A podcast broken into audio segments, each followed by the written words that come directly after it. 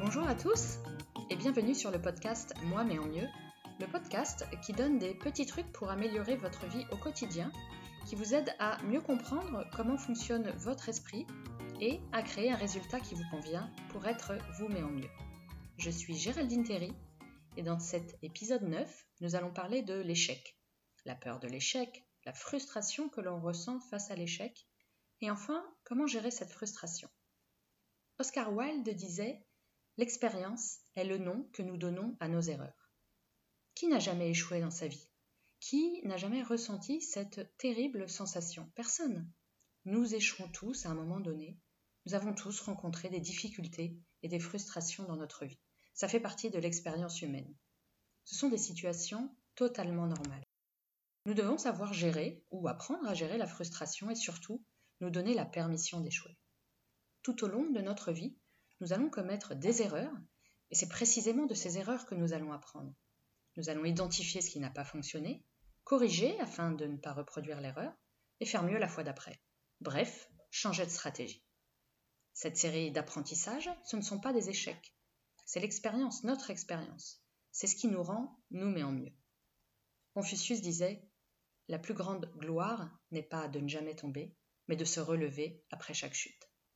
Alors à titre d'exemple, sachez que avant d'être connu comme première fortune mondiale avec Microsoft, Bill Gates a abandonné Harvard. Sa première entreprise a fait faillite parce que son idée de développement de système n'a pas fonctionné. Mais il a persisté et a fait de Microsoft l'empire informatique mondial que nous connaissons tous.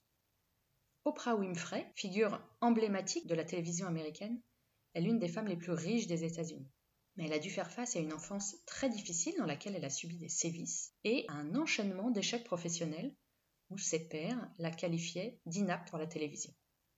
Peintre mondialement connu, Vincent Van Gogh a peint plus de 800 toiles, mais n'en a vendu qu'une de son vivant à un ami pour une somme tout à fait modique.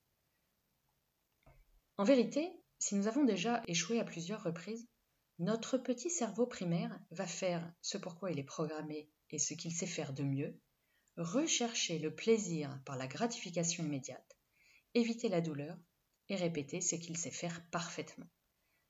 Donc il va tout de suite nous proposer plein d'idées, plein de pensées du genre Ah, tu vois, je savais bien que je réussirais pas, mais c'est même pas la peine d'essayer, je vais encore rater.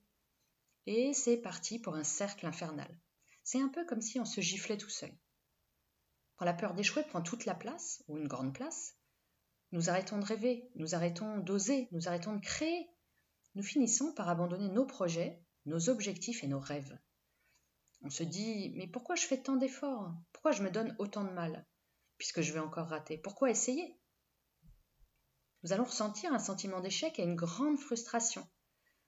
Nous allons alors nous sentir malheureux, ce qui va faire que nous allons stagner dans notre projet, dans l'atteinte de notre objectif, voire pire, d'abandonner. Et quand bien même nous ne le faisons pas tout seul, nous pouvons toujours compter sur notre entourage, et même nos proches, pour nous rappeler toutes nos erreurs, toutes les mauvaises décisions que nous avons prises. Ah, je les entends d'ici. Mais pourquoi tu n'as pas fait comme ci? Pourquoi tu as fait comme ça? Ah, parce que nous, on ne sait pas, mais eux, ils savent. Donc dans ces conditions, il nous est un peu difficile de tourner la page, d'aller de l'avant ou de trouver le courage de recommencer.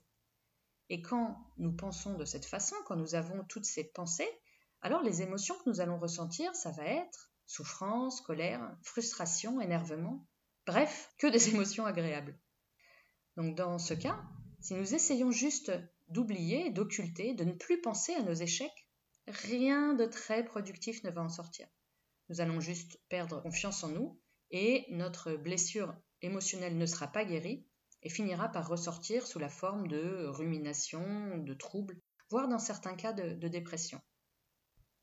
À ce stade, nous avons trois solutions. Fuir, c'est-à-dire se résigner, se faire du mal sans rajouter une couche, ou encore tirer profit de cet échec. Alors se résigner ne soignera en aucun cas la blessure, parce qu'en fait, se sentir résigné ou frustré, c'est une émotion qui va nous permettre d'éviter ce qui nous fait souffrir, façon d'éviter de reproduire une douleur éventuellement. Si je voulais faire une analogie avec le rugby, je dirais que l'échec est juste un essai manqué. Se faire du mal, c'est par exemple mal se parler ou se venger sur la nourriture. Bon, dans ces deux premiers cas, aucun bénéfice. Donc je vais tout naturellement vous inviter à creuser la troisième. Alors autant nous parvenons sans difficulté à gérer et à accepter nos émotions positives, autant nous avons beaucoup de difficultés à ressentir nos émotions dites négatives. Et pourtant, faire comme si elles n'étaient pas là ne fonctionne pas, et ça nous le savons tous très bien. Pour toutes les émotions, et nous l'avons vu avec l'anxiété, nous n'avons pas beaucoup d'autres choix que d'accepter de les ressentir. Les autres stratégies ne fonctionnent pas. Donc ces émotions négatives et très désagréables sont le résultat des pensées que nous avons à propos de ce que nous vivons. Déjà, le mot échec est très lourd de sens. Nelson Mandela disait Dans la vie, je ne perds jamais, soit je gagne, soit j'apprends. Donc penser d'une expérience qui n'a pas abouti que c'est un échec, avec le poids que ça comporte, ça va inévitablement nous mener à la frustration, à la colère. Nous avons pourtant d'autres choix, nous pouvons choisir d'emprunter d'autres chemins qui nous seront plus bénéfiques, qui nous feront plus de bien et surtout qui nous rendront plus forts et meilleurs. Alors ce sera toujours quelque chose qui n'a pas fonctionné comme nous voulions. Nous pouvons choisir de penser que cette fois-ci, l'essai n'a pas été marqué, mais qu'après tout, c'est pas la fin du match. Nous acceptons que cela n'a pas été possible pour cette fois, nous apprenons cette expérience, mais nous envisageons de recommencer. Au lieu d'avoir cette vision un petit peu fermée et de penser qu'il n'y a qu'un chemin à explorer et que maintenant tout est fini, nous pouvons choisir de penser qu'il existe d'autres chemins. Alors, à chaque fois que nous échouons dans nos essais, nous allons analyser les différents chemins qui nous permettent d'atteindre nos projets et nos rêves, parce qu'il n'y en a jamais qu'un seul. Ainsi, un échec devient un chemin déjà exploré, et nous savons qu'il en reste bien d'autres à découvrir. Ça nous permet de continuer à aller de l'avant. Et même si nous n'avons pas réussi cette fois-ci, nous nous sentirons fiers de nous, car nous avons au moins eu le courage d'essayer et nous n'arrêterons pas de poursuivre nos rêves, et à chaque étape, nous allons grandir. La vie n'arrête jamais de nous surprendre et de nous offrir de nouvelles opportunités. Si nous sommes curieux ouverts et disposés à avancer, nous construirons notre propre vie, notre propre bonheur en permanence. Alors explorons un peu le sentiment d'échec. Le sentiment d'échec est une émotion intense et douloureuse, mais au final bénéfique, car elle débouche sur une amélioration. L'échec peut sembler difficile, mais ce n'est qu'une façon de voir les choses, une vision des choses. On peut choisir d'en penser autre chose et d'en tirer des leçons. C'est une sensation que nous ressentons lorsque nous n'atteignons pas les objectifs que nous nous sommes fixés. Nous expérimentons alors quelque chose de d'amer, de désagréable, de frustrant. Et pourtant, si nous arrivons à prendre un peu plus de hauteur, nous pouvons réaliser que c'est pas si grave finalement. Ça fait complètement partie de la vie, complètement partie de l'expérience humaine. Le poète libanais Adonis disait L'échec fait partie intégrante de notre réussite. L'échec, c'est l'envers de la réussite. Donc, comme toutes les émotions, ce que nous ressentons face à un échec ne dure pas. Ça ne dure pas dans le temps. Ce qui ne veut pas dire que nous ne choisissons pas de boucler sur certaines pensées. On est très fort pour ça. On boucle encore et encore et encore. Mais si nous voulons tirer profit de cette expérience, nous allons laisser passer un peu de temps, bon, pas trop longtemps, pour s'accorder le droit de ressentir complètement cette émotion, de ressentir chacune des vibrations qu'elle provoque. Nous allons prendre conscience que toute réaction intense ou excessive qui dure trop longtemps va inévitablement se transformer en quelque chose d'improductif. Là encore, nous n'avons pas grand-chose à y gagner. Mais que nous ayons l'impression d'avoir raison ou tort ne va rien y changer, nous n'avons rien à gagner à avoir cette attitude, et ce n'est certainement pas comme ça que nous atteindrons nos objectifs. Donc une fois les premiers moments de la frustration, de la colère passés, nous devons nous raisonner à propos de cet échec et aussi à propos des raisons de cet échec. Et ce n'est que de cette façon que nous parviendrons à le surmonter, à prendre conscience que la vie nous a donné une opportunité d'apprendre, d'être meilleur, et qu'il y en aura bien d'autres. L'objectif étant bien sûr de toujours s'améliorer et de toujours tendre vers le but que nous nous sommes fixés. La stratégie de, se plaindre ou encore de se mettre la tête dans le sable en faisant semblant que la peur et l'échec n'est pas là, ça ne fonctionne pas, nous le savons.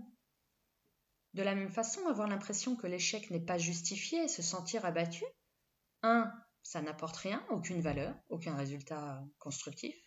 Deux, ça nourrit le sentiment d'infériorité. Donc encore une fois, aucun intérêt à ces deux stratégies. Pour certaines personnes, c'est très difficile car elles ont la certitude que ce sont des ratés et que de toute façon, quoi qu'elles fassent, elles n'arriveront à rien.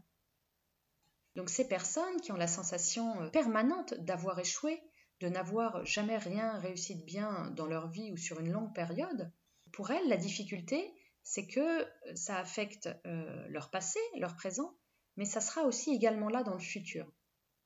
Que les raisons de ces échecs soient réelles ou imaginaires, le résultat est le même. La personne se sent insatisfaite vis-à-vis d'elle-même et de sa vie, et ce type de pensée génère comme émotion frustration, renoncement, et du coup les actions ou inactions qu'elle va avoir, ce sera plus d'initiative, euh, lutte ou résistance. Enfin, le résultat peut aller jusqu'à de la dépression, voire des comportements addictifs comme euh, l'alcoolisme ou euh, la toxicomanie. Et pourtant, surmonter un échec, c'est possible. Face à un échec, la différence entre ceux qui se sentent perdus, baissent les bras, et ceux qui en tirent une force incroyable et se remettent tout de suite en selle, c'est leur état d'esprit, leur façon de penser à propos de cet échec. C'est pas l'échec en tant que tel, c'est la façon de penser à propos de l'échec. L'échec ne signifie rien d'autre que ce que chacun lui attribue, que ce que chacun lui donne comme sens. Ce n'est pas une fin en soi, ni la fin de ce que nous avons entrepris du reste, qui n'a pas abouti cette fois-ci, certes, mais qui peut continuer d'être poursuivi. Bien au contraire, il s'agit d'une superbe opportunité de se dépasser, une superbe opportunité d'être mais en mieux. Alors il y a un point sur lequel je voudrais insister. Nous allons bien sûr analyser les raisons de notre échec pour en découvrir les causes. il peut s'agir parfois d'objectifs trop ambitieux, peut-être pas assez d'efforts fournis, une préparation insuffisante, etc. Chacun doit connaître et reconnaître ses propres erreurs, les corriger et en tirer des enseignements afin de trouver une nouvelle stratégie à adopter, un nouveau comportement à adopter. Si nous changeons juste nos actions sans changer notre état d'esprit, nous risquons de retomber sur les mêmes difficultés plus tard. Que l'expérience soit bénéfique, le plus bénéfique possible, il nous faut identifier les pensées que nous avons eues qui ont abouti aux actions ou inactions qui elles-mêmes ont conduit au résultat qui s'avère être un échec. Donc souvenez-vous, ce sont juste des pensées et juste une émotion qui nous fait ressentir cet échec. Ce n'est rien de grave en soi. On va bien, on est en sécurité. La sensation d'échec est passagère. À nous maintenant de décider si nous permettons ou non à cette émotion de s'instaurer de façon permanente. Nous pouvons totalement décider de penser qu'il n'y a rien de grave, que ce n'est pas une fin en soi, et que nous allons continuer à poursuivre nos rêves et nos projets. Alors comment ça se fait que certaines personnes résistent et sont intolérantes à l'échec? Pour ces personnes qui ont du mal avec l'échec, qui ont des difficultés à tolérer les, contrariétés lorsque leurs désirs ne sont pas satisfaits, bref, pour les personnes qui ont une intolérance marquée à l'échec, voici quelques petits tuyaux. Nous voulons tout tout de suite, sans attendre et sans effort. Encore un coup de notre cerveau primaire. Malheureusement, la vie n'est pas un long fleuve tranquille. L'expérience d'être un humain, c'est moitié du temps ça va, moitié du temps c'est la galère. Donc nous aimerions tous que tout se passe comme prévu, mais voilà, souvent l'univers en a décidé autrement. La vie est juste comme elle est et non pas comme on voudrait qu'elle soit. Et nous avons beaucoup de mal à gérer cet inconfort lié à la frustration, à ces déceptions, ces situations pour lesquelles on aimerait qu'elles se passent de telle façon et qui en fait se déroulent d'une autre façon. Nous ne sommes pas habitués à gérer cette frustration et nous ne savons pas la gérer. Et pour bon nombre d'entre nous, c'est pas totalement de notre faute. Hein. On ne nous a euh, pas appris à gérer nos émotions négatives encore une fois. Je vais prendre un exemple très classique. Qui n'a pas été témoin qui n'a pas été parent d'un enfant faisant un caprice, une crise au supermarché, parce qu'on ne lui a pas acheté son paquet de M&M's. Donc imaginez la scène, il pleure, il crie, il donne des coups de pied.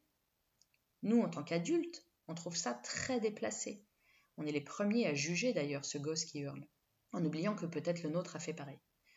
Mais dans l'esprit de l'enfant, il n'a pas encore compris que les choses se passent d'une certaine façon, et non pas comme lui il voudrait qu'elles se passent. C'est une compétence qu'il n'a pas encore acquise. C'est pourquoi il faut qu'on lui apprenne à canaliser et à gérer ses émotions.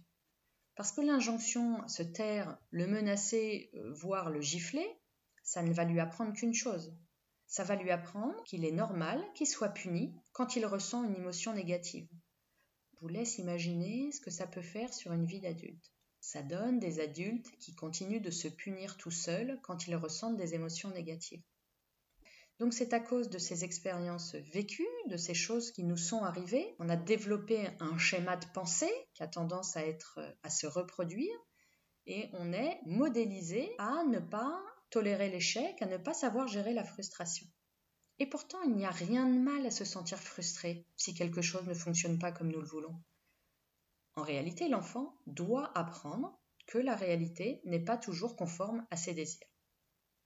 François Mitterrand disait La pire erreur n'est pas dans l'échec, mais dans l'incapacité de dominer l'échec. Alors je vais vous proposer un petit exercice pour les personnes qui seraient intolérantes à, l'échec, qui ont appris à penser et à se comporter d'une certaine manière. Ces personnes ont une série de croyances qui conditionnent leur façon euh, de voir les choses, de voir le monde et d'interpréter la réalité. Mais bonne nouvelle, il est possible d'agir dessus en modifiant sa façon de penser. Premièrement, sachez identifier vos croyances. Lorsque vous vous sentez frustré, qu'est-ce que vous vous dites à vous-même? Comment vous vous parlez? Quelles pensées avez-vous? Alors ça pourrait donner quelque chose du genre euh, J'ai encore raté, j'y arriverai jamais, j'aurais dû y arriver, c'est trop dur, soyez-en conscient et écrivez-les sur votre petit cahier magique. Encore mieux, faites l'exercice du y a quoi dans ma tête et regardez à quoi vous pensez, regardez-vous penser. Ce qui est certain, c'est que des expressions comme j'aurais dû, je n'aurais pas dû, toujours ou jamais, s'ils sont présents dans votre dialogue intérieur, alors il n'est pas étonnant que l'expérience vous soit difficile et qu'il soit la cause de votre souffrance. Est-ce que vous parleriez comme ça à vos enfants s'ils avaient échoué? Qu'est-ce que vous dites à votre enfant quand il n'a pas réussi à faire quelque chose? Ou à vos amis? Est-ce que vous leur diriez Ah, t'es vraiment nul, indécidément, tu n'arriveras jamais à rien Bien sûr que non, vous ne leur parleriez pas comme ça. Alors pourquoi vous acceptez de vous parler comme ça à vous-même? Deuxièmement, modifiez ses croyances. Donc vous venez de voir à quoi vous pensez, la façon dont vous vous parlez, et bien sûr, vous réalisez que cela ne vous aide pas, que ce n'est pas une stratégie qui vous convient. Donc, il faut essayer de modifier. Vous allez vous parler différemment et changer votre façon de penser. Alors, ça ne viendra pas du premier coup, c'est normal. Ça fait probablement très longtemps que vous êtes persuadé que vous, n'allez pas pouvoir y arriver. Mais en même temps, au fond de vous, vous sentez que le jeu en vaut la chandelle. Donc, essayez de changer les j'aurais dû par des je voudrais les je n'y arriverai jamais par je vais y arriver de temps en temps et ce sera toujours ça de gagner, les c'est trop dur par en effet c'est difficile mais j'ai déjà fait des progrès et je peux en être fier. Troisièmement, s'autoriser à ressentir la frustration. Nous en avons déjà beaucoup parlé ensemble. Ne pas s'autoriser à ressentir nos émotions, les éviter, les fuir, ça ne fonctionne pas et ça amène à des comportements destructeurs. La clé réside dans l'acceptation de ces émotions, l'acceptation de les ressentir. Après tout, elles sont inoffensives. Ce ne sont que des vibrations dans notre corps. Mettez-vous volontairement dans une situation, vous allez pouvoir ressentir cette frustration. Oui, je sais, ça, ça vous semble totalement contre-intuitif, mais dites-vous qu'il s'agit de s'entraîner à ressentir et à accepter cette émotion. Soyez curieux, soyez curieux de voir comment cette émotion vous affecte. Qu'est-ce que vous ressentez à ce moment-là? Comment ça se traduit dans votre corps? Vous voyez, c'est pas si terrible en fait. Bien sûr que vous êtes capable d'encaisser ça. Et souvenez-vous qu'en plus, ce n'est que passager et ça ne définit pas qui vous êtes. Plus vous vous rendez compte que vous pouvez gérer cette frustration, plus vous oserez prendre des risques, du coup potentiellement subir une situation d'échec, et plus vous vous sentirez fier, pour finir, je vous propose de réfléchir à la pensée suivante. L'échec est un passage transitoire qui nous prépare à notre succès. Voilà, c'est tout pour aujourd'hui. Si ce podcast vous a plu, je vous remercie de prendre quelques secondes pour laisser une mention jeune ou 5 étoiles si vous êtes sur iTunes ainsi qu'un commentaire. Ça permettra au podcast d'être proposé plus facilement. Pour retrouver tous les podcasts, les notes et exercices de l'épisode ou encore prendre contact avec moi, rendez-vous sur le site web www.gtcoaching.fr, g e coaching.fr. Merci et rendez-vous la semaine prochaine pour un nouvel épisode. D'ici là, continuez de vous entraîner à être vous mais en mieux.